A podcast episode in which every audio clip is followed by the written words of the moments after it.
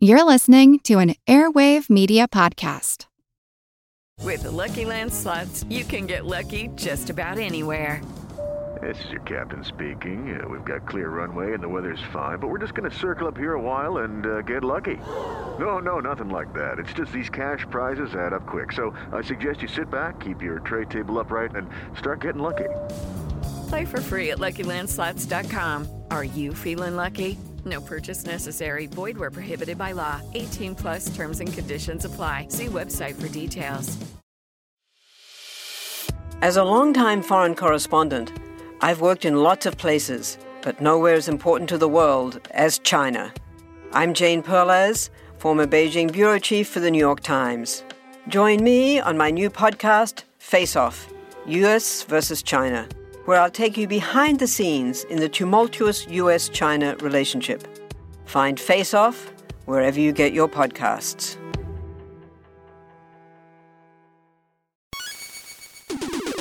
Recorded in Chicago, Illinois, with your hosts, Ken, Matt, Neil, and Jeff. This is Triviality.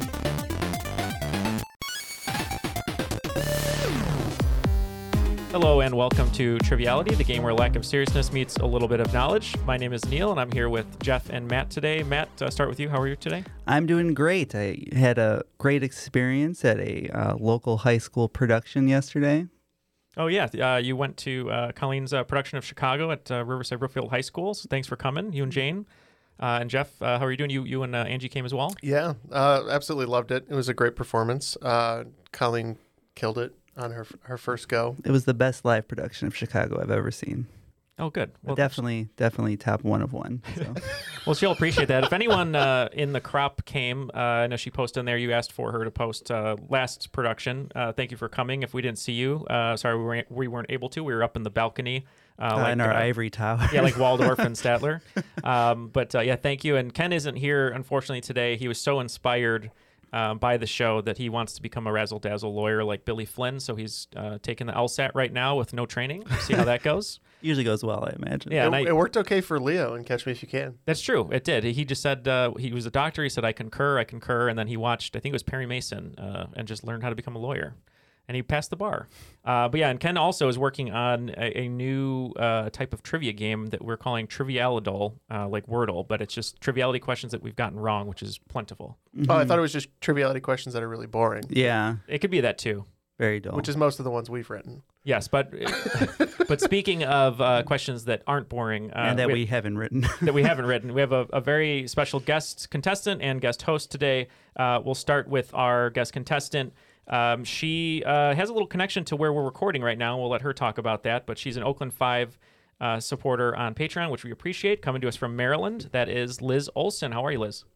Hi, I'm doing well. Um, yeah, I uh, grew up in the same town that you guys mm. are recording in or live in.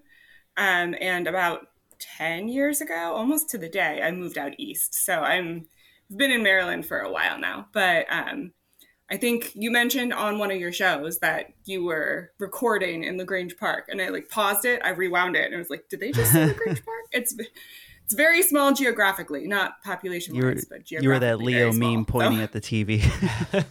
yeah. what? And what are you doing out in Maryland other than hearing, I'm sure, countless uh, references to Marvel every day?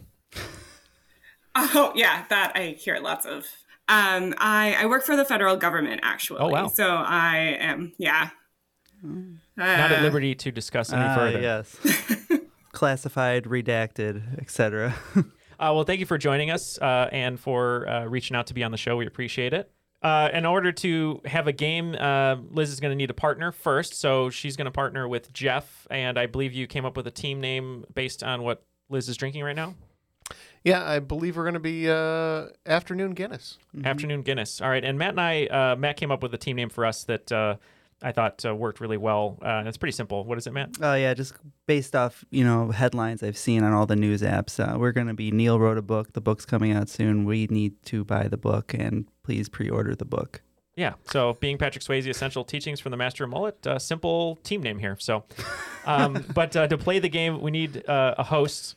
And w- with this La Grange Park local connection, uh, who better than uh, the busiest uh, trivia worker person in all of the trivia lands. Uh, just one of Very our favorite. succinct name. I know, yeah, just very long. Uh, w- one of those desk. What do you call them? Like um, the nameplates. placards Good plates, person yeah. at trivia writing. busiest person, in trivia, uh, as as as we like to say. But uh, yeah, so excited to have Jay Borsum here, uh, rules guy impersonator on Patreon, uh, our old friend, and uh, just uh, the, the the best person around. So Jay, how are you? I'm I'm good. It's been a year already, huh? I, oh, it has been. You're right. I didn't even think about that. It has been a year. Yeah, I got this running mechanic with you guys where apparently I'm just on like once every calendar Well, it's year. your yearly I think checkup, this is- like the doctor. Oh, why would I just turned 41? Why would you remind me of how, what checkups are like? What now? What have you been up to? We know that there's a uh, a brand new venture uh, that you're a part of that's really really cool, and we'd love for you to talk about that. And then obviously any other um, streams and things people can check out. Liquid courage. There it is. Um, yeah, keeping the online stuff going two years into the pandemic on Twitch. Uh, starting to break back into live venues in the Chicagoland area, hopefully beyond at some point. So if you know a venue and you want to host trivia and you don't want to be bothered with writing it or coming up with a concept, call me, text me, page me. People still have pagers, right? It's 2022. They're back. Yeah, that's Um, true. The '90s are but back. beyond that, the, the big thing that I've uh, built in the last couple months is my version of something like a Learned League or a BP Trivia or some of the other like web-based trivia formats out there. It is the World Trivia Federation, which was absolutely named so that the initials could spell WTF because I am secretly 12. And what? and that goes out uh, about twice a week right now. Eventually, it's going to be three times a week. It's a 10 question quiz, uh, currently just managed through Google Forms. And then I do all the grading and scoring through Google Sheets. Uh, post a leaderboard. We use a rating system as opposed to you know specific matchmaking and, and divvying people up into uh, different categories based on their skill. So you always have the opportunity to kind of move up or down the leaderboard. It's it's finding its yeah, my favorite thing was somebody asked, uh, "How do you prevent cheating?" And you said something along the lines of, "There's no prize, and we, you know, who cares?" More or less. yeah, I think my gut shot response was, "Well, how does anybody Yeah. prevent cheating? We don't. We just ask you not to Yeah, suck." Yeah. please, please don't cheat. It's the honor system. Yeah, and we know we have a lot of listeners. How listeners. could you have fun like that? I know. Well, some they just have very dark souls and lives, I guess, uh, who cheat. Um, but we know that uh, many of our listeners play uh, Learned League, or at least have talked about it. And you told me a couple differences, like you just mentioned, that I thought was nice uh, and had me interested, which is the rankings are different, and it's just answering questions. You just want to answer questions, have fun, and and there's no like extra stress on top of it. Is that right? Uh, yeah, the big one of the big things I wanted to address that I've never really loved about the idea of, for instance, a learned league is the concept of a forfeit. Uh, I, I figure it should be more opt in than opt out to participate. So I kind of built the system around you can passively participate whenever you want to, uh, as opposed to being you know set in a match that you have to do at a certain day at a certain time against a certain opponent. Uh, if you need to take a couple of weeks off or you're not you know feeling a particular quiz, just don't do it. I mean, there's a nominal penalty if you're one of the highest rated players for skipping a quiz, but it's really really nominal. Awesome. Well, well, we're so happy that uh, you started that, and uh, we're excited to hopefully have a bunch of people in the crop uh, and our listeners join um, to play some great trivia. But we have to play some great trivia today, so let's uh, let's throw it to the rules guy and uh, see what we're going to get today. The rules of the game are simple 20 questions split into two rounds worth 10 points apiece. At halftime, there'll be a special swing round designed by this week's host. After regulation, players will enter the final round with the points that they've accumulated and will have a chance to wager 0 to 30 points on five categorized questions. At the end of the game, someone will be named the cream of the crop. Cream will rise to the top. Oh, yeah. Was that another member of Bowling for Soup, Matt? Secretly, they're all members of Bowling for Soup. Chris Hansen, Gilbert Gottfried. Yeah, I, I would love to hear 1985 in Gilbert Gottfried's voice. I You may be the only one. I think for like a hundred dollars we could make that happen. we probably we probably could just send send him the lyrics. Uh, well, Jay, uh, I mean, he did he did a WAP cover for free. So That- well, that's true. So maybe maybe we will. Maybe we'll send him the 1985 lyrics. Uh, Jay, feel free to take it away. Uh, didn't mean for that to rhyme, but uh, we are ready to play. That rhyme too. All right, so um, the really good news is I have a bunch of questions prepared for this game. Uh, the really bad news is I didn't prepare an entire round for this game, uh, and we'll get into that in a moment. Uh, and the questions that I prepared are all former questions from previous quizzes in the World Trivia Federation. So to kind of mix things up a little bit, I'm going to have you, as the teams in each round, just randomly select a quiz and a question number from that quiz, and I'm just going to present that question to you. Okay. So I figure uh, afternoon Guinness will start with you calling out the shots for the first uh, round. Neil wrote a book, et cetera, et cetera, et cetera. You can call the shots for the second round. Uh, I have a swing round ready to go. I do not have a final round. And that is by design because one of the things I've been doing on my uh, streams recently is a concept called speed run trivia, where I take uh, as much time as necessary to write 20 questions from whole cloth based on uh, viewer suggestions. My current record is just under 40 minutes to write a 20 question game that we present on the back half of that quiz. So I figured it'd be kind of interesting if we emulate that for the final round today. So, what I'm going to need from all four of you uh, before we start is a keyword or a category. And during this game, I'm going to write a question that references that keyword or fits in that category. Uh, so we're going to do this very on the fly. Liz, I'm going to start with you. Give me a keyword or a category. Uh, uh, I don't know. Uh, Disney. I knew it'd be Disney. 100%. I Yeah, knew it I was gonna kinda did Disney. too. the only thing I'm good at. No, All right, how about you, true. Jeff? Uh, okay, for well, for sticking on theme and things I'm good at, um, it also plays into Neil because I'm not assuming you're going to go the way I want it to. We're going to go magic. Ooh. It's not an Magic, illusion. I can work with that. Uh, let's move it over to Neil and see what you say. I suppose uh, because the the book's coming out, I'll just uh, be on the nose and and uh, predictable, and I'll say Spielberg. It's not even got go. Swayze. Yeah. Literally obviously. was swerving very me there. I was already typing Is there a Patrick sequel? Swayze. uh, Matt, what do you think? Um, I think I'm missing baseball this time of year with the lockout, so I'm gonna go with Greed. Ooh, the the Fox game. Hot, hot takes. So that gets us to four questions. Uh, I need a fifth, so I reached out privately yesterday to Ken, and I'm going to open the email he sent me right now. This is the big like Oscar reveal of the envelope, and it looks like the keyword that he suggested is Japan. ocarina. Oh. He's okay. been playing Majora's Mask. that's Uh. why. Well, thank you for this convoluted setup, Jay. I look forward to playing this game. So good news, you have a heads up on what the final five categories are going to be.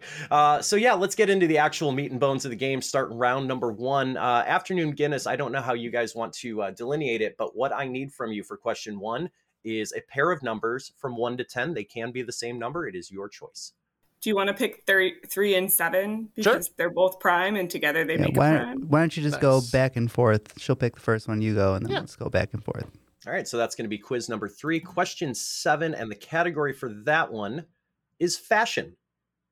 Here it is. What material was premiered as part of the World of Tomorrow at the World's Fair in New York in 1939? Advertised as being derived from, quote, coal, water, and air, as opposed to a comparable Japanese imported material, which, due to geopolitical tensions at the time, helped it sell 4,000 pairs of a particular type of garment on the first day it was commercially available. All right, so I wrote down a uh, an answer. You wrote down an answer. It, it's the same answer, so I guess we should just go with it. I think that that's a great idea. Okay, Liz. Uh, what are your thoughts uh, for newer materials? My f- my first inclination was maybe like nylon. Oh yeah, maybe I was thinking that the Japanese material, the only Japanese material I can think of is silk, Okay. but I feel like that's probably older, but I don't know. Okay. Yeah, I'm trying to think of, of something that would be manufactured. Um, that could also be a garment made into some kind of garment. And I know, you know, nylon is a newer material. So, do I just kind of go with that? That's that works for me. Okay, we'll guess nylon.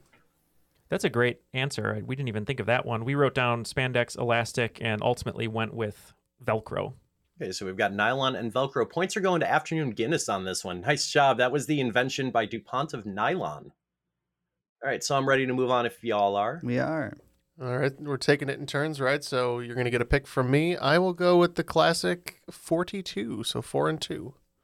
All right, so that's quiz four. Question number two. The category for this one is food and drink.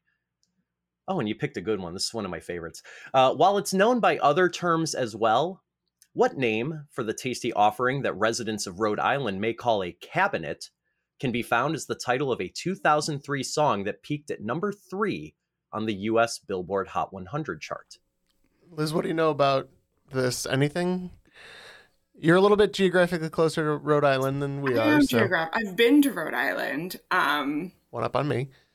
but no, I'm, I was trying to come at it from the Son angle because I'm probably more likely to know the song than. Okay, so hmm. so f- we're thinking food related song titles. Is that what we're looking for? Food related song titles. All I can think of is the "Give me pizza." No. Is that because Don't Liz stop is here? until you hit this stop. I I'm completely lost. Well, li- milkshake is a legit song. So That you is wanna, a legit you wanna song. Lock in milkshake. I'm even okay. though we're- I'm we're- okay locking in an actual song. so we're gonna lock in milkshake. Oh, I think they're right. I think they're right too. We we just kept getting focused on candy, I couldn't candy stop shop. thinking about Mandy Moore. I know you you were you were drawing Mandy Moore singing candy. oh, I thought Mandy Moore Candy was earlier. It is though. earlier, but we locked in with Candy anyway. I'm missing you, Matt. hmm Yeah, not by much. I think that song came out right around 2000, maybe 99. Uh, but points going to Afternoon Guinness again on this one. Mhm. It is, it's a milkshake. Yes. Yeah, the theory, uh, from what I could tell, is that in that New England, Rhode Island accent, the the word carbonate kind of comes out as cabinet, and it's been kind of mutated over the years to be cabinet. ah, Uh, okay. and Rhode Island, known for weird drinks like I think coffee milk is their state beverage. Yeah, and I'm sure like an egg cream is similar. It's got the carbonation in there, Mhm. so I'm sure it's all in the same family. Yeah, oyster shakes, whatever else they Mhm. drink out If they were there. in Boston, the milkshake would bring all the boys to the yard. Hobbit Yad, more specifically. Ah, thank you, Jeff. Uh, Liz, we'll throw to you for question three. Give me a pair of numbers if you would. Um, one and nine. So, quiz one, question nine. The category for this one was language. What word pertaining to something sailors should avoid, Dutch for grinding stream, was first popularized by Edgar Allan Poe in the title of an 1841 short story, and from 1988 to 2014 could be found as the title of an attraction at Epcot in Walt Disney World. I think I might know it. Oh, wonderful! I was hoping with the potential Disney tie-in, you would have it. Do you have any idea on this one? No. I'm just trying to think of the Edgar Allan Poe angle. I mean, you have um, Telltale Heart, which is not that. I'm just trying to think the Pit and the Pendulum. Um, I, well, I think something that sailors should avoid. mhm, Uh, do you think this is a pirate thing? possibly.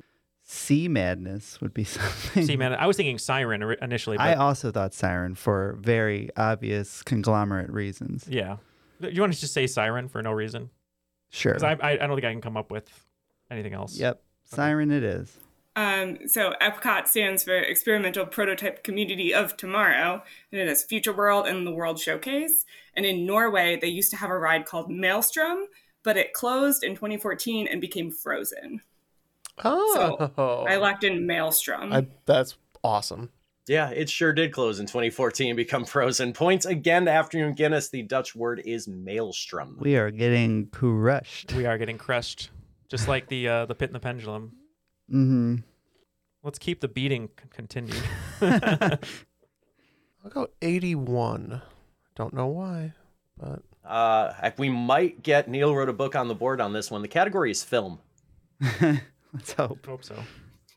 Uh, despite four Academy Award wins across a significant number of nominations across their 60 year plus career, what Hollywood great only ever appeared in an Oscars award ceremony once? That appearance was in 1974 and was as a presenter of an honorary award to friend Lawrence Weingarten while wearing gardening attire and clogs. Okay, we can lock in. wow. My brain immediately said it like there's only a few people who've won like won four acting awards, so it's probably someone who's like a composer or a director. Yeah, I was trying to think of maybe directors that just didn't go to Academy Awards. Um, I don't know. Do you want to just go Coppola? Sure. Okay, cool. It's better than anything I'm coming up with. It's not a bad guess. All right, so they went with Coppola, and uh, which is a good guess. Uh, but usually, when you think of four Oscar wins over a career, uh, you think of a performer and someone who didn't really show up to the performances uh, and to the telecasts was Katharine Hepburn. So we went with Katharine Hepburn. No way. All right, so one of you is correct. You picked a couple Hollywood legends there, Coppola, and uh, which Hepburn did you say specifically, Neil? Katharine. And yeah, points going to Neil and Matt on this one. It is Katharine Hepburn who won four Oscars, all for Best Actress, which I believe is the most of any actor to date, uh, and only showed up the Oscars once, and it wasn't even to accept one of those awards. She was kind of notoriously anti-award ceremony until she was asked by uh, her friend to present an award in 1974, and she dressed for the occasion.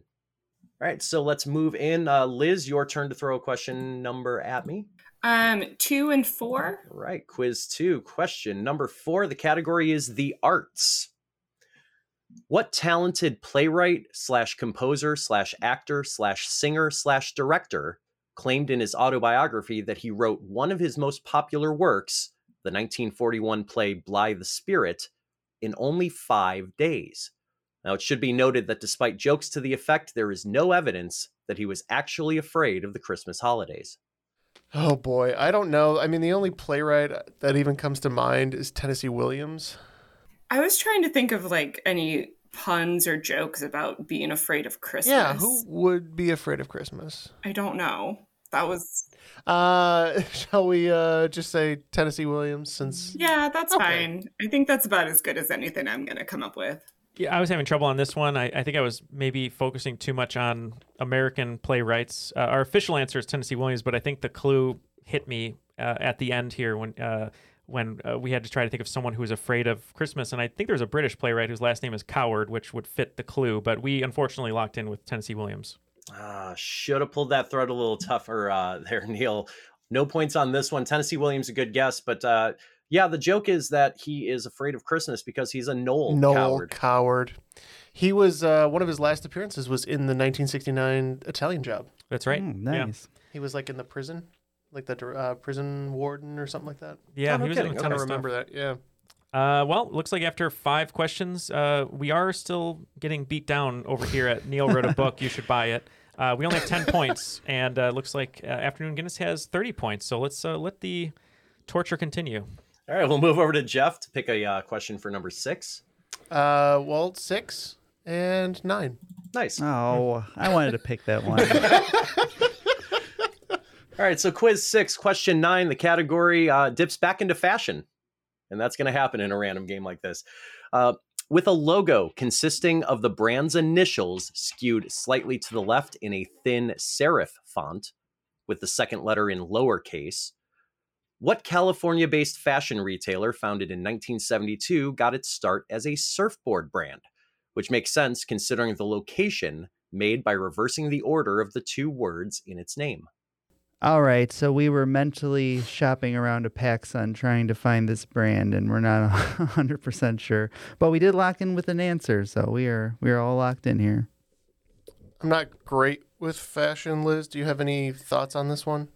The only like two word fashion brands that I can think of are like Louis Vuitton. Yes. And like that's it's not that. No. Do you want to go American Eagle? I'm fine with it. Okay. I, I don't know where got the I don't know where the base would be for starting maybe in California with surfing, but we'll go American Eagle. All right, Matt, you picked uh, your favorite company of all time. Yeah, and American Eagle is definitely capital than lowercase, so that sounds right. Um, but I went with a company that's definitely California based, started in the 70s as a surf sailor type company, and we went with Von Dutch. I think that's the third Dutch reference in this half already. uh, real, real close on that idea, Matt. Unfortunately, no points to anybody. The uh, retailer in question here is Ocean Pacific. Oh, Ocean Pacific. Uh, that was the one I couldn't think of. Yeah, They are OP in the fashion world. I remember hanging out uh, at PacSun, just like, what shirt am I going to buy with my Dickies shorts? Yeah. Gotta rock them dickies. Um, we haven't done five yet as the first number, so fifty-one. All right, that is a question in the category of politics. Due exclusively to his birth surname, what figure, whose more familiar name comes from his stepfather, is the only king to ever hold the office of President of the United States? The name by which he is remembered today was formalized when he was 22, but had been his de facto name since the age of three when his mother remarried. Uh, Liz, we can lock in. So they're locked in. I the only reason I think I have a inline on this and Matt agrees is I want to say I wrote just a question like in the same ballpark and I've almost forgot it, but then as we were looking at each other, uh, Matt jogged my memory because you wrote down Reagan, but I was like, no, it's not Reagan. But then I was going backwards, Mhm. and it's very close, and I believe it's uh, Gerald Ford. So that's what we're gonna lock in with. Yeah. Um, born with the last name King. Um, we agree. We said Gerald Ford. Yeah, and points around. I think it's the first time in this half. Uh, All Gerald. Ford, born Leslie Lynch King Jr., is one of only two U.S. presidents uh, that you know better by an assumed name than their birth name, unless you count like nicknames for their first name, like Jimmy Carter. The other one being Bill Clinton, who was born William Jefferson Blythe the third, I believe. Ford always makes me think of Dana Carvey. Gerald Ford died today, I remember that sketch so much. eaten by a pack of wolves. All right, moving into question eight. Jeff, the number pick goes to you. Uh, let's go uh, nine to five. Ah, Working that one. What a way to make a living. Of course, Jeff would somehow stumble into a question in the category of geography. Hell yeah. Upon Arizona's admission to the Union in February of 1912, the lower 48 states were complete. What U.S. state just barely missed being able to call themselves the youngest state in the lower 48, having been admitted to statehood just over a month earlier? Matt uh, wrote down an answer that I feel pretty good about, knowing nothing about geography, uh, and we'll lock in. I feel like I remember it not being next to Arizona because I remember like my brain wants to say New Mexico because it's right next to it, but Um, I know one of the other later ones was Oklahoma, but I think it was I think it was literally just filling in that area with New Mexico and then Arizona. So I, I'd like to go with New Mexico. okay, that works for me. Um, you know, we were in the same boat. We always know that Arizona, I feel like that comes up quite a bit. And I remember hearing, I think it's New Mexico. So we just said New Mexico. New Mexico is correct. Nice job. Ooh, wow. Yep, New Mexico, state number 47, admitted to the Union like January 1912. Only five states have been admitted since the turn of the 21st century Alaska and Hawaii, uh, Arizona and New Mexico. And then the uh, oldest of them is Oklahoma, which is admitted right around 1906, 1907. I forget the exact date offhand, but just a couple years sooner. All right, question number nine. Uh, throw a couple numbers at me if you would, Liz. 72. All right, quiz seven. Question two. The category is sports. Hooray. Ugh. A race car driver who, among other career achievements, can boast five consecutive NASCAR Cup Series championships, and a head coach who can tout a pair of consecutive Super Bowl victories are at least phonetically known by what full shared name? Yeah, we'll say uh, I guess we'll say John Madden. I don't know. Mm. Yeah, I was working back and I thought, how about them Patriots? How about them Broncos? But then I got How to, about how about them Cowboys? Cowboys? And we got to Jimmy Johnson. Oh, yep. Yep, points going to Neil. Wrote a book on this one. Jimmie Johnson, spelled I E, uh, one of the greatest NASCAR drivers of at least the 21st century, if not of all time. And Jimmy Johnson with a Y, the head coach of the Dallas Cowboys, winning a pair of consecutive Super Bowls in uh, the early 90s, the 1992 and 1993 seasons specifically. All right, question 10. To end the first half, we'll throw it to Jeff to throw the numbers at me. Let's see. Uh, 104. All right, so quiz 10, question four category on this one is politics again. What animal, part of the rodent family, even though its name evokes an ungulate, is frequently used by groups such as the Free State Project to symbolize libertarianism in the United States, much the way the donkey and elephant symbolize the Democratic and Republican parties? While the official symbol of the Libertarian Party is the Statue of Liberty, this animal is considered representative of the political philosophy because of its defensive tactics and non aggressive nature. Ron Swanson should be the symbol of the Libertarian Party, but Matt wrote down a guess, and uh, we'll lock in. I really wanted it to be the honey badger, I- but it's Mm. I swear to you that I was like, oh man, I want it to be a honey badger so bad. Um, honey badger don't care. um, I actually think I know it. Um, okay, so I'm thinking it's a porcupine. They're prickly, and that's mostly for defense. So Uh, we were thinking of defensive animals, uh, the opossum, the armadillo, Lawrence Taylor, but we ended up going with the armadillo. Uh, good guesses. I will tell you that when uh, this went out as part of the World Trivia Federation, a number of players misinterpreted my clue in the best way and went hedgehog, because that certainly evokes an ungulate as well. But the answer is porcupine and points to Afternoon Guinness. Mm. Uh, porcupines getting their name from the roots for pig and spiky. Wow, good good guess over there. Um, yeah, it looks like after 10 questions, uh, we're a little bit closer to catching uh, Afternoon Guinness. But over here at Neil Bought a Book, you should buy it. It's called Being Patrick Swayze Essential Teachings from the Master of the Mullet. We have 40 Written points. by Neil E. Fisher. Written by Neil E. Fisher. Author, podcaster, director. we only have 40 points, uh, but Afternoon Guinness has 60 going into the swing round. So, what is our swing round category, Jay? So the swing round category for this episode is something I've done at a pub trivia uh, theme round before. It's the second time I'm attempting the concept. It's called the alphabet game. Uh, I'm going to give you a series of 10 clues to trivia style answers, but the big concession here is that all 10 correct answers, when combined, will yield the English alphabet. All 26 letters used exactly once each. All right, so let's give you those 10 clues uh, for the alphabet game. Number one, the most common abbreviation for a particular edition of a book first commissioned in 1604 and published in 1611. Number two, last name shared by a sitting U.S. Senator, an explosive hit single performer, and an Oscar winning actress. Number three, term for a type of retail store found on military bases, or by inserting a number, the home exercise regimen created by Tony Horton in 2005.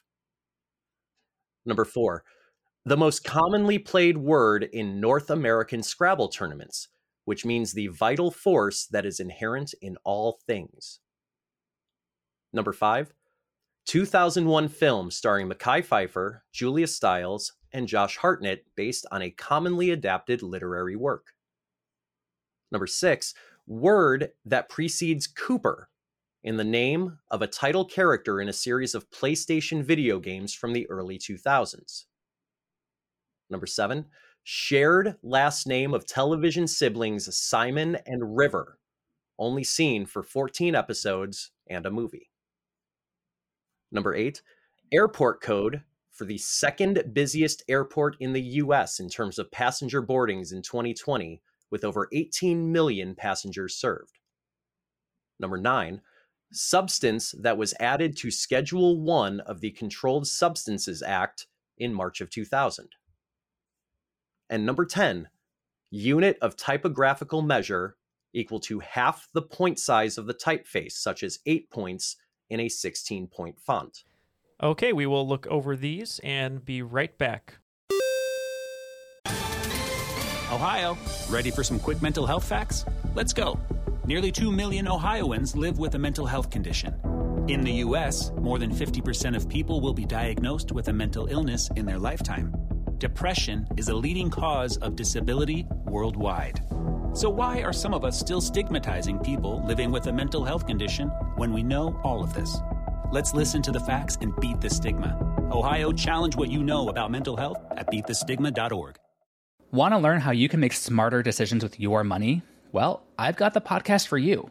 I'm Sean Pyles, and I host NerdWallet's Smart Money Podcast. On our show, we help listeners like you make the most of your finances.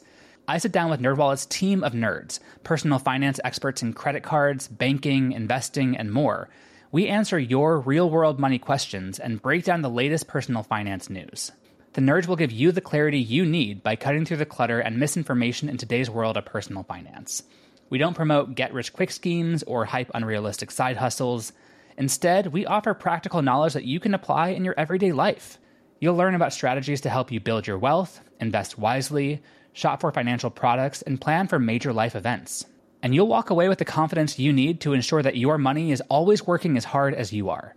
So turn to the nerds to answer your real world money questions and get insights that can help you make the smartest financial decisions for your life.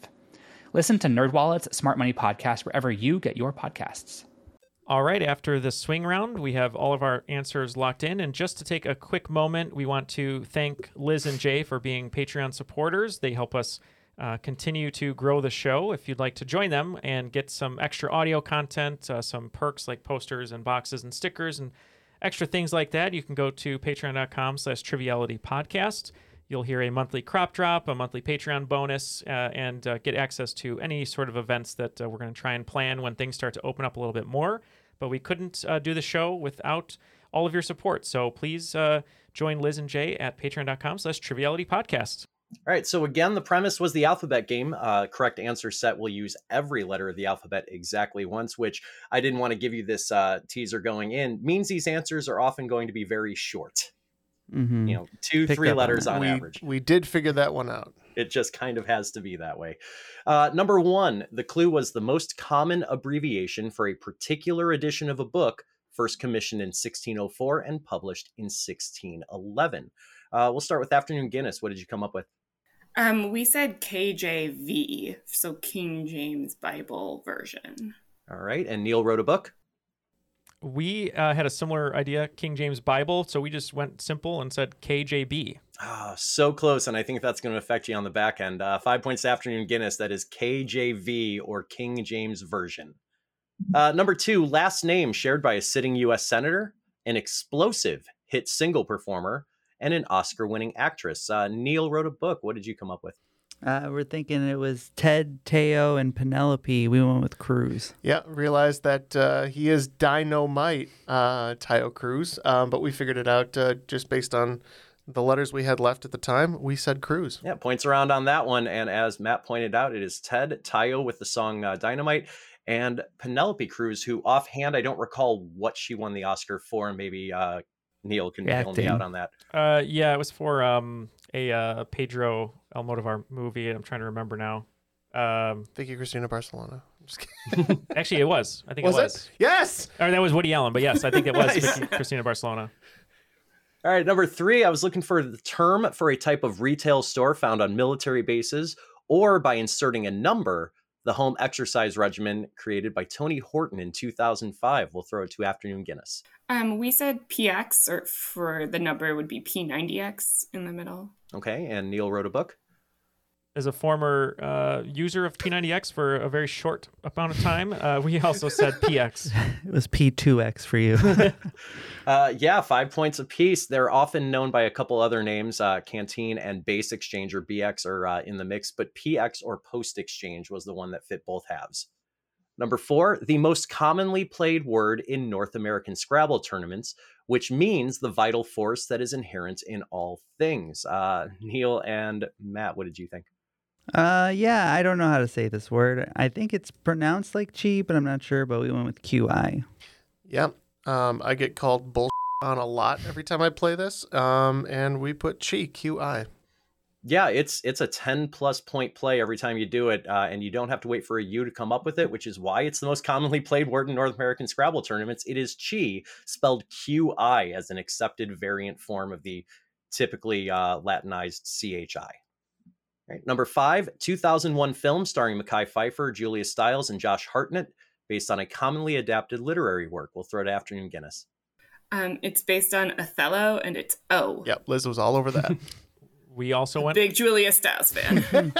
We also went with O. Yeah, I feel like there was a, a period in Julia Stiles' career where all she did was modern retellings of like classic Shakespearean works, and one of them is O. Uh, nice job all around. So we're getting the swing of this. Uh, number six, word that precedes C- Cooper in the name of a title character in a series of PlayStation video games from the early 2000s. Uh, Neil wrote a book. We'll start with you.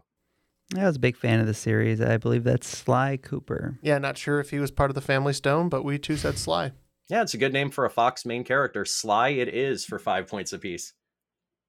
All right, number seven, shared last name of television siblings Simon and River, only seen for 14 episodes and a movie.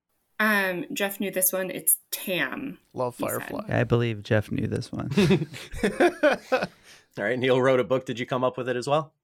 We did. We were focusing on Simon and River for too long, but then once we we saw 14 episodes in a movie, trying to think of what shows only had that, and yeah, we said the same thing. We said Tam. Yeah, any opportunity to throw a Firefly reference in, I will take. Those are the siblings Simon and River Tam for five points apiece. Uh, number eight, and we'll start with Neil wrote a book. I needed the airport code for the second busiest airport in the U.S. in terms of passenger boardings in 2020, with over 18 million passengers served. Yeah, we think that Atlanta is number one and Houston might be number two, but we could not think of the call codes. But we do know that JFK is pretty busy, so we just said JFK. All right, afternoon Gee- Guinness. Geographically, I don't think you were far off with uh, Houston, um, but I believe it's Dallas Fort Worth, DFW. Yeah, and that's five points to afternoon Guinness. It surprised me as well when I did the research because I've always put uh, Chicago's O'Hare and Atlanta's airport is like one and two, but apparently in 2020, DFW was the second most uh, visited airport among passengers in the nation. I believe Atlanta is still number one. Uh, number nine, substance that was added to Schedule One of the Controlled Substances Act in March of 2000. Uh, Afternoon Guinness will give you the lead. Um, we said GHB. That's what it is. Yeah, we were so close. Uh, we we were tapping around it, but we said RGH. Ah, yeah. No, GHB it is, and five points afternoon Guinness. Uh, this came as an amendment uh, through a congressional act that was focusing on the use of illicit substances in uh, the dating industry to commit crime. And number 10, unit of typographical measure equal to half the point size of the typeface, such as eight points in a 16 point font. Uh, Neil wrote a book. Did you land this one? We did not. We said sub, S U B. So you may have noticed that we've gotten every other one right. Mhm. Uh, So that probably leaves got us this one wrong. two letters, E and N. So we had uh, we had a lot of sweating going on here, figuring out which order those should go in. Hmm. we said N E. Fingers crossed. When you should have said EN. Oh no!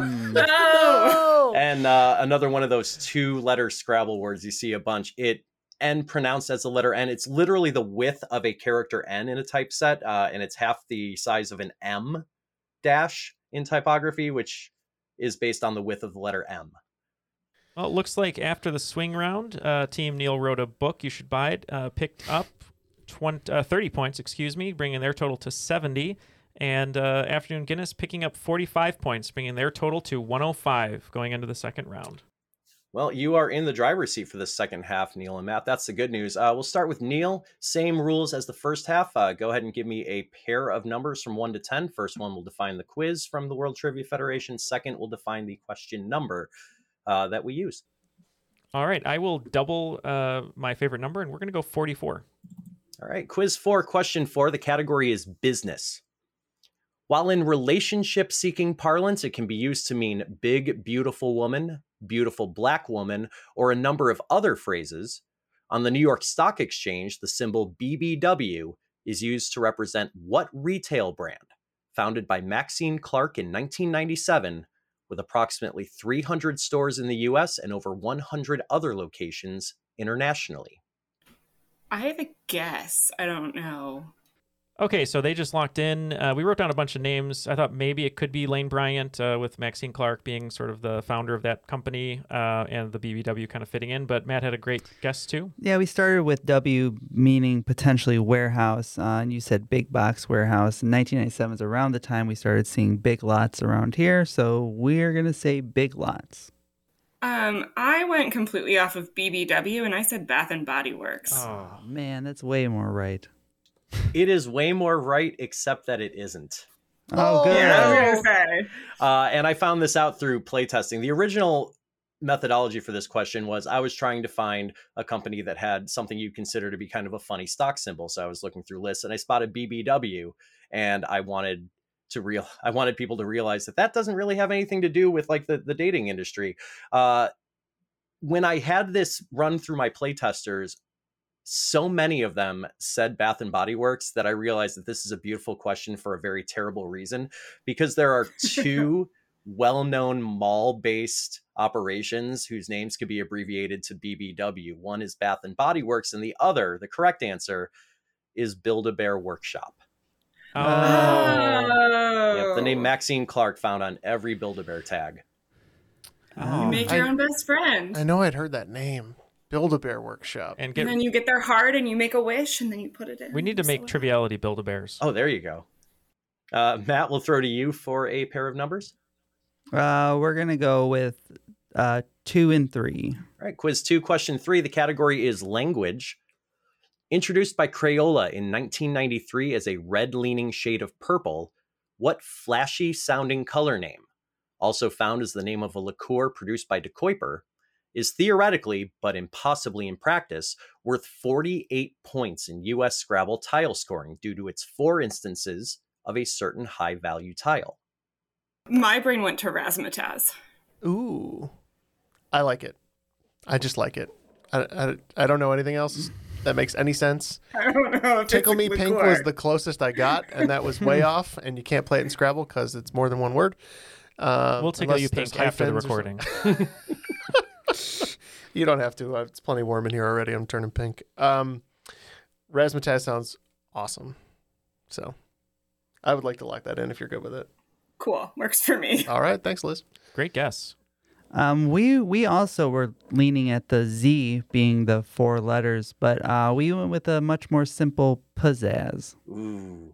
So when I ran this, uh, a couple players who know their colors a little more than I do guessed purple pizzazz, which fits so much of the clue, except for the part where purple pizzazz uh, didn't appear in 1993. Correct answer is razzmatazz. And actually, uh, I take that back. Purple pizzazz did also appear in 1993. It's not the name of a De Kuyper liqueur. Pick a number, Neil. Oh, uh, it's me. I'm going to go uh, with uh, the only starter on the Chicago Bears that I know will be great uh, this upcoming year after uh, a new sort of rebuild. And I'm going to say Roquan Smith's number 58. All right, quiz five. Question eight. Category is film because, of course, Neil gets a film question the way Jeff Ah. picked the geography question. Uh, a certain cinematic team consists in part of members named Brian Fantana, Champ Kind, and Brick Tamland. What is the colorful name of the fourth primary member, which can be found in the subtitle of the first film in which this quartet of characters appears? We're good, Liz. Cool. Yeah. I'm Ron Burgundy. so you said Ron Burgundy. uh, we wanted uh, to keep San Diego classy. and Yeah. We said Ron Burgundy. See, not all of these questions are riddles wrapped in enigmas hidden in my BS. Uh, yeah, this is Ron Burgundy from the Anchorman series. Well done to both teams on a quickie. Did you just throw a trident? Brick killed a man. Uh, I got to go and That rewatch escalated that. It's been a quickly. while. Um, I am next. Mhm. Uh, I am going to go with number 10 and 8. All right, category for this one is the arts. And I'm really glad as I read this that this was the set of people for this question because there is absolutely a connection here that I think you'll appreciate. The Chicken Ranch in a town called La Grange inspired the titular setting of what musical that appeared on Broadway in 1978? The same establishment was the inspiration for a ZZ Top song named for the town, released five years earlier, which borrowed its opening guitar part and a certain lyric from, ironically enough, the work of boogie blues legend John Lee Hooker. We can lock in over here. My brain wants it to be the Music Man, but I don't know. I don't think that's right. I don't know where Hooker comes in here. Um, Usually after you pay.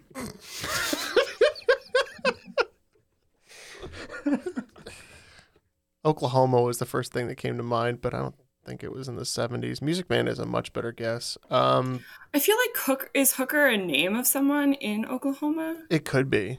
TJ Hooker. I don't, Officer TJ Hooker, thank you. Excuse me. Uh, treat treat William Shatner with respect. Um, it could be. I don't I don't know the musical well enough. Are you okay going with it? I'm fine with it. Okay. And if I'm wrong, then I'll owe you 10 points. Uh, I don't know how I'll Venmo that to you, but we'll try. Well, uh, I love this question because uh, there was a reference to Dolly Parton earlier with Nine to Five, and Dolly Parton is a delight in the film version of the musical Best Little Whorehouse in Texas. So that's our answer. Oh, that makes sense. Yeah, it makes a lot of sense when you hear it, doesn't it? Uh, Ten points to Neil wrote a book. The Chicken Ranch was the name of a uh, an establishment referenced as the best little whorehouse in Texas. All right, so I believe we're back to Neil to pick for question five and a half. I'm to go with uh, one of my favorite fictional film pitchers and a number that I wore when I played baseball uh, Wild Thing Ricky Vaughn, number 99. All right, quiz nine, question nine. Category is technology. Used in three different contexts, what word can mean either a revolutionary means of converting energy into work, a revolutionary distribution service launched in 2003, or a revolutionary concept in education that serves to prepare students for the needs and demands of the 21st century? Liz, I'm 100% certain we could lock in. Oh, a hundred percent. Yeah, 100%.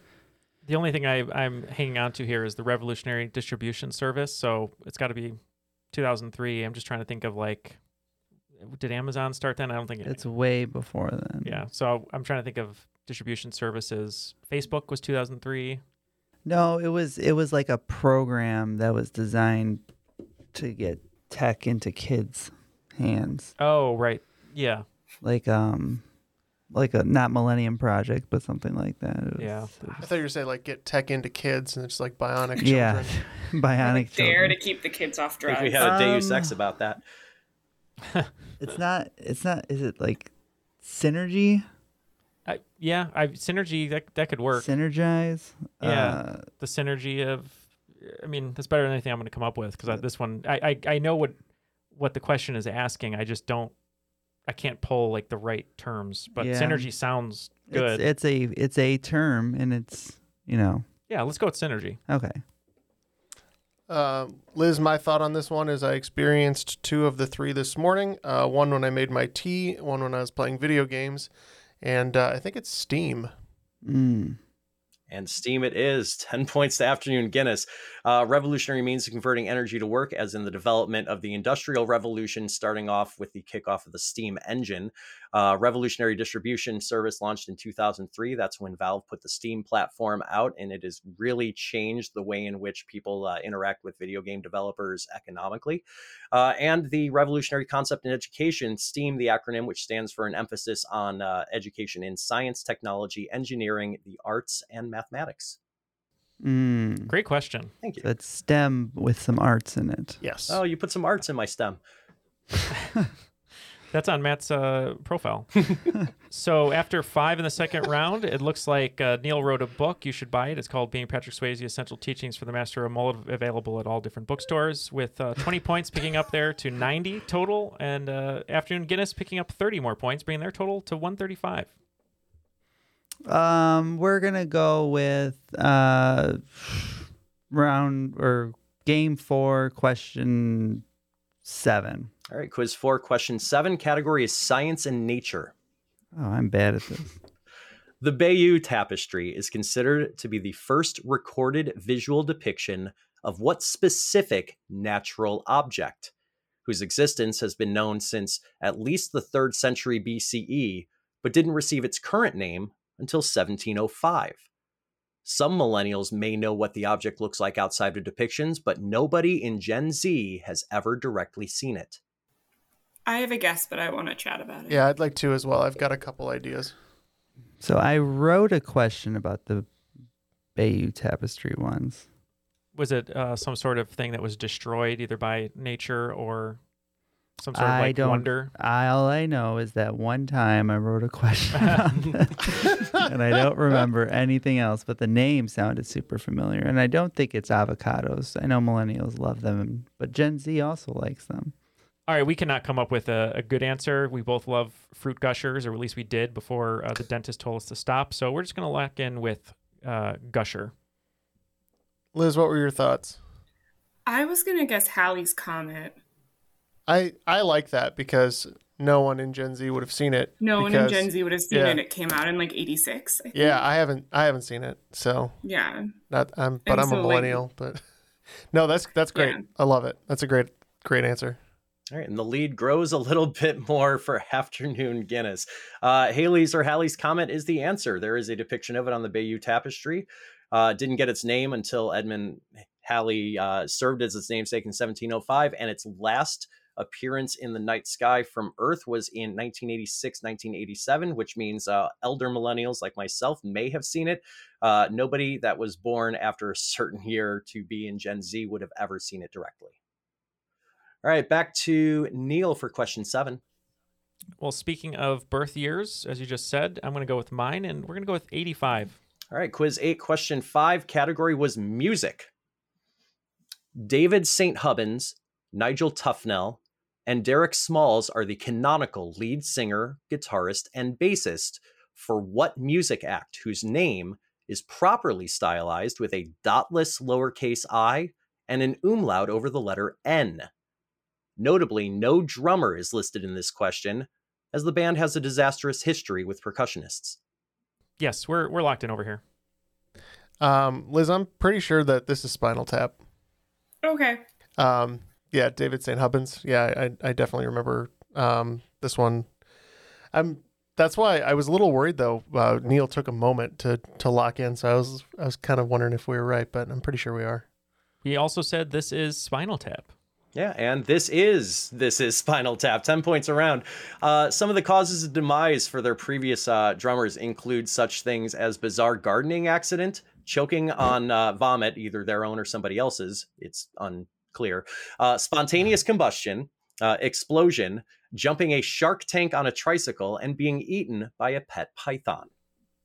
Um, I feel like we haven't heard many questions from game one, so let's do game one, question three, lucky 13. All right, category on this one is history.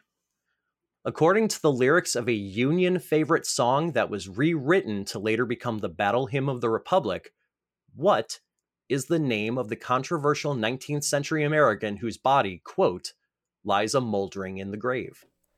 Hell yeah. Uh, we can lock in. Love this question. What do you know about people in graves? Um, that you're not supposed to rob them. Correct. I don't know. I, I know the song Battle Hymn of the Republic. Um, I feel like I was just talking about it maybe on a, a game that's coming out soon, but I, I don't know whose grave was robbed.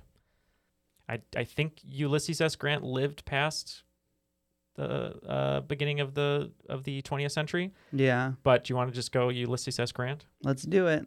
All right. All right. Um, so this one I'm pretty sure is I don't um, definitely known for a couple things: Bleeding Kansas and uh, his raid on Harper's Ferry, Virginia. I believe this is John Brown's body, who's a moldering in the grave. And his truth is marching on. John Brown is the correct answer. There, ten more points. Afternoon Guinness. You're right with the Civil War era, Neil. Oh, okay. Yeah. At least I was close. Yeah. Uh, number nine is going to go back to Neil to select. Oh, great. I, I don't know if we've had uh, a game or question, excuse me, from number three. Maybe we have, but I'm, I'm going to say 37. I already did that one. The answer is nylon. It sure is, and you sure did. Let's do it again. yeah, I'm gonna go ahead and say no on that. Okay. Uh, well, then we'll go. Um, we'll go with the the best uh, wingman uh, in Chicago history. We'll go 33. 33 category on this is science and nature. Anopheles is among the several genera of what specific living creature, with the said genus being particularly maligned for its exclusive connection to a specific malady that caused the deaths of an estimated 627,000 people in 2020.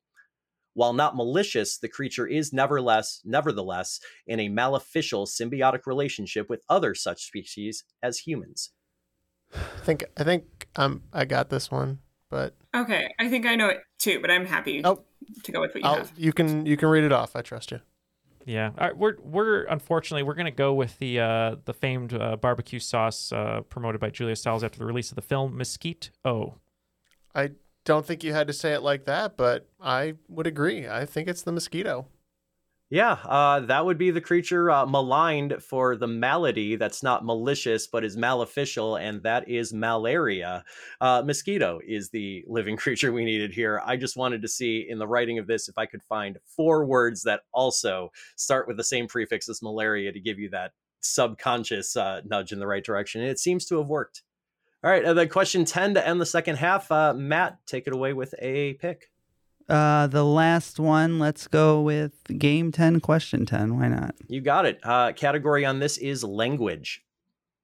A certain English word, which means a particular body part or slangily some money, is false friends with a French word, often experienced after enjoying a work of international cinema. What is that word? Do you, uh, I don't know if we should just lock in with your answer. It is a body part and slang term for money. Okay, let's end uh, this, the regulation on a low note and just lock in with what you have. Maybe we'll be lucky. Mm-hmm. I think I think we can just uh, say something stupid and lock in. Sure. We already locked in. Do we in. have even so- a guess? Sure. Uh, no. Okay, they got nothing. Um, we got nothing. Thinking body parts, money. I don't know if we have any skin in the game, so we just said skin. I want to let you know this, I believe, was the hardest question uh, to date that the World Trivia Federation has seen. 15% of respondents were able to get it. Uh, the answer here is fin. Yep. As in a body part found uh, notably on fish. Uh, slang for a $5 bill is a fin, and false friends in this fin. case just means two words uh, in two different languages that look and sound the same but come from completely different origins and have completely different meanings. And if you're experiencing a work of international cinema, the uh, final thing you see on screen might be the French word fin. I uh, I would like to say how poetically resonant it is that we're saying fiend at the end of regulation. It is the end of regulation on a great question uh, from Jay there. And it looks like uh, Team Neil wrote a book is only going to pick up 20 more points, bringing their total to 110 to wager with. And Afternoon Guinness almost perfect in the second half of the round, picking up 40 more points, bringing their total to 175. And if I remember at the beginning of the game, one of the coolest things that's happened on this show, Jay has been writing questions uh, for the categories of Disney Magic, Spielberg, Greed, and Ocarina. Is that correct, Jay? That is correct. Those questions are written. I didn't know what they were going to be when we started this, uh, but they've been written and polished a little bit while you all were thinking through some of the other questions. Uh, I'm ready to go into the final round if you are. All right, all the wagers are locked in. And just to note one more time, just how incredible it is uh, what Jay has done. Uh, she wrote uh, five final questions uh, during the game while we were playing. So uh, we're going to throw it over to Jay and you can take it away. All right. So thank you so much for that praise uh, in advance, which is the best way to praise my content. Uh, question one in the final round. The category suggested was by Liz, and it is Disney. Disney Cruise Line features two classes of ship in service as, as of the end of 2021 the Magic and Dream class of ships. A third line, which is set to join the fleet in 2022, includes the Disney Wish cruise ship and is named fittingly for what character? No word on if this ship will set sail from South Padre Island or not. All right, this was Jeff's suggestion. The category or keyword was magic. The word magic appears exactly two times in the list of every US Billboard Hot 100 number one song to date. Name both the number one song by a group named Magic and the artist behind a number one song titled Magic. Number three, this was Neil's suggestion. The category is Spielberg. As a last name, Spielberg is derived from the German for what word, which features in the plural as the title of a 2009 film directed by Zack Snyder, not Steven Spielberg. Number four, Matt asked for a question about Greed. Greed was the title of a short lived big money game show that aired on Fox from 1999 to 2000, hosted by what well known name in game shows, who has been fairly criticized in recent years for a number of tweets that, among other things, claim that the CDC, Democratic Party, media, and medical industry were lying about the COVID pandemic, which was retweeted by Donald Trump back when he could, you know, retweet. And number five, uh, Ken mailed in the suggestion of a keyword of ocarina. The Legend of Zelda The Ocarina of Time is frequently ranked in the top echelon of greatest video games of all time, according to critics and publications. But conversely, the game Zelda The Wand of Gamelon has been named one of the 10 worst video games ever created by multiple reviewers, mostly because it really sucks. This game was released in 1993 for what unsuccessful console produced by the Dutch tech company Philips? Okay, we're going to go over these questions and be back with our answers.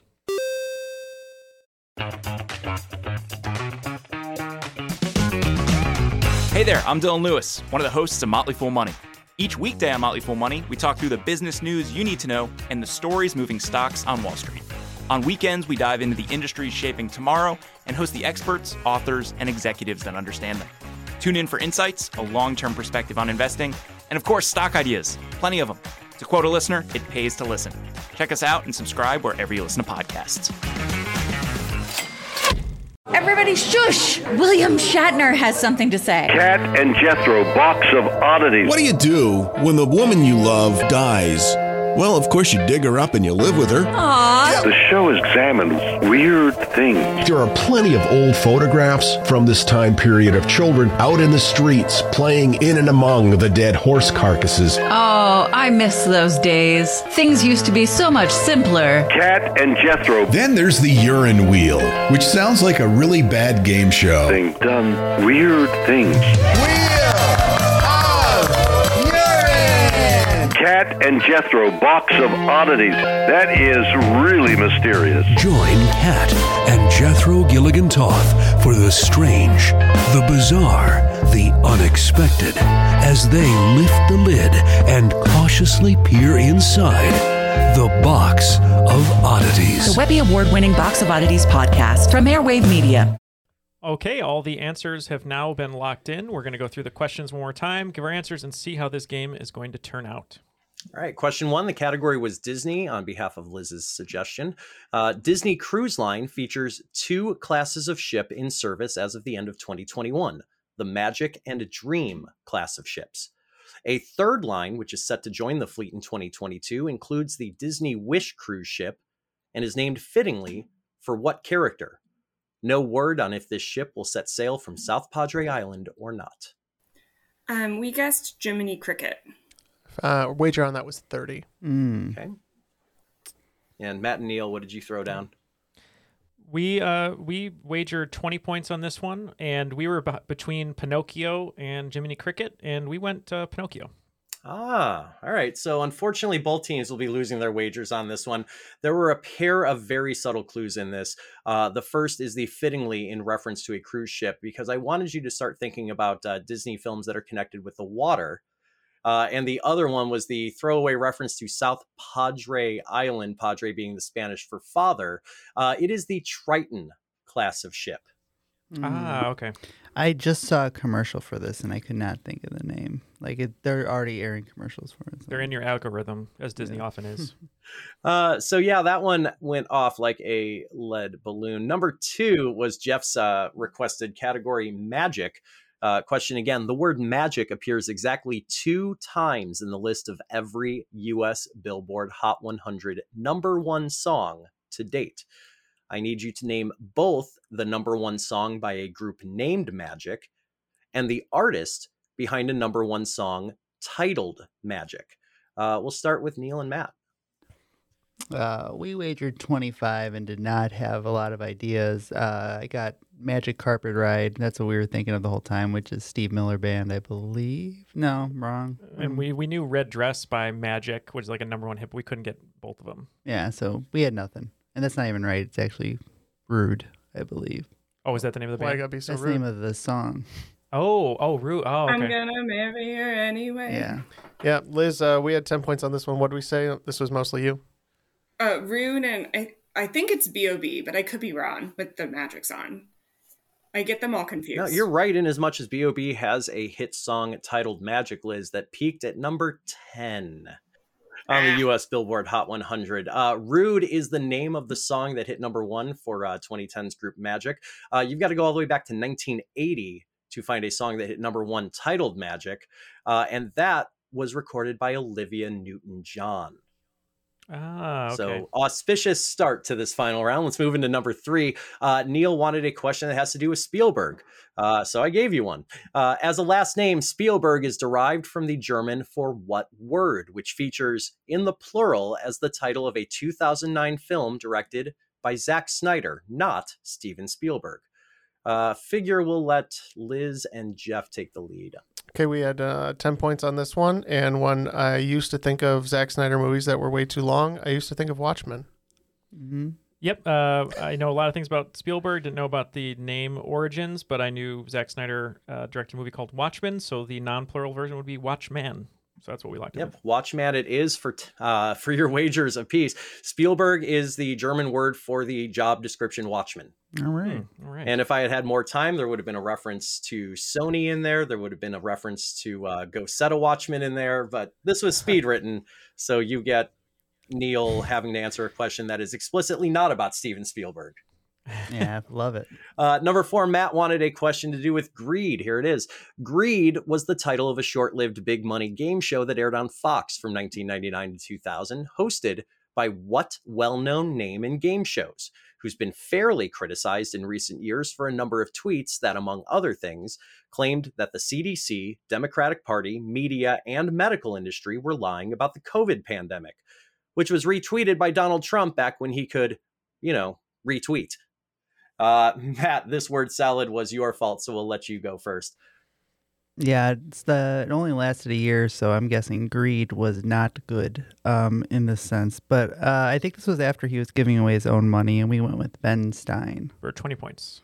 Uh, we put 10 on the line, Liz, and I think you pulled this one. Uh, we said Chuck Woolery. Yeah, Chuck Woolery sucks and is correct.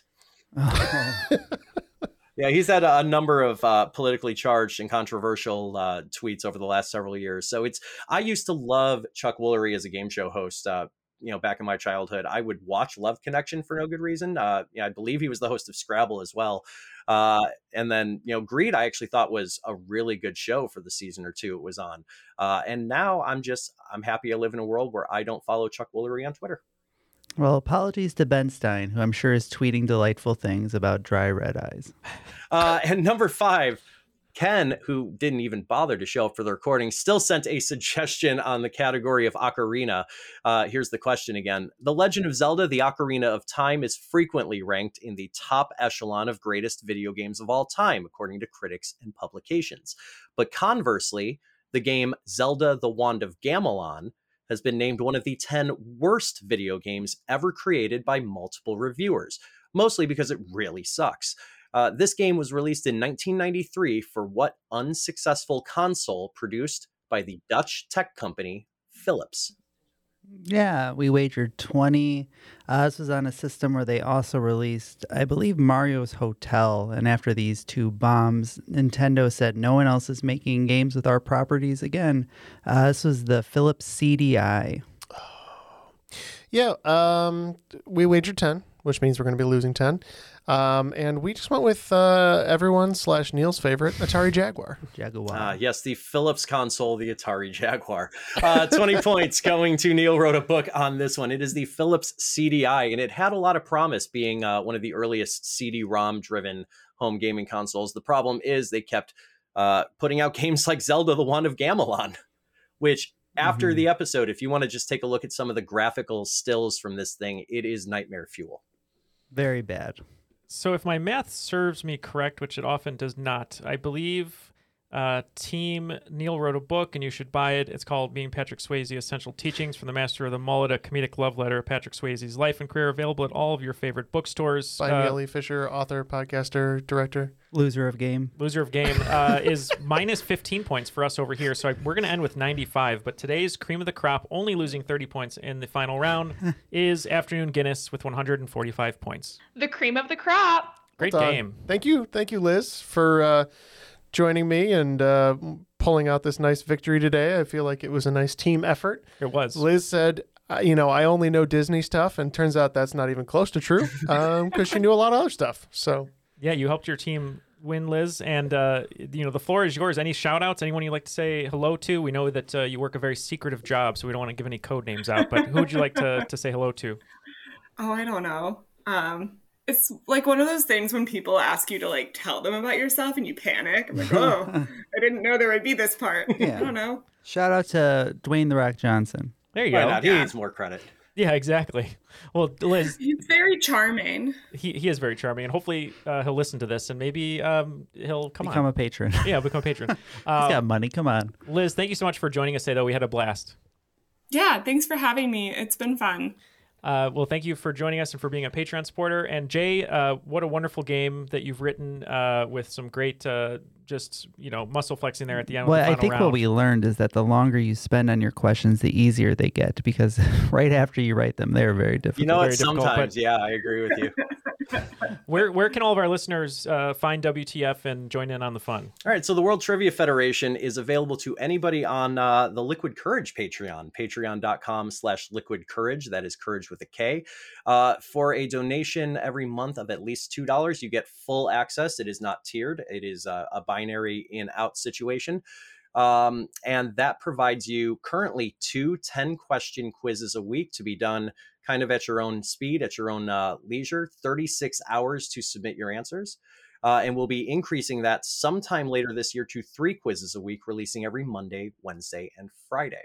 Uh, outside of the WTF, you can find my content in the Chicagoland area at a bar uh, near you. Hopefully, if you go and tell that bar to book Liquid Courage. Uh, and if you don't, you can stay and watch my content from the comfort of your own home on Twitch at twitch.tv slash liquid underscore courage. Because believe it or not, somebody already had the name. Okay. Yeah, with a K. Weird. Wow. Uh, but they probably didn't pronounce it courage. Well, nobody like we pronounces have. it courage, Neil. Nobody pronounces it courage. Well, uh, we, we we appreciate you uh, being here and uh, you know giving giving us your yearly visit uh, and just uh, being a, a great friend. So thank you very much for joining us today, Jay.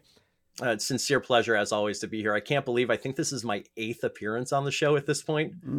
So we're almost at ten. Uh, Get, Almost get up more to as many patrons. times That as way I I've don't have to keep coming back. Yeah, that's true. Yes. Join, join us at patreon.com slash triviality podcast, just like Jay and Liz. And uh, since Jay uh, is coming on for a yearly checkup uh, in order to stay in good health like Jay, eat your vitamins, play your trivia, and listen to Triviality for uh, for Matt, Jeff, Liz, Jay, and Ken, uh, who is out uh, creating his own new company. My name is Neil, and that was Triviality.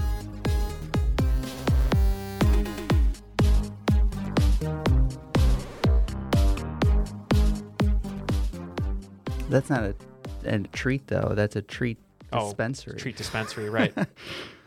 Which would be a much better song. I'll Yeah. I'll take you to the treat dispensary. Uh, that's fine. We can, we can go with yours. Yeah.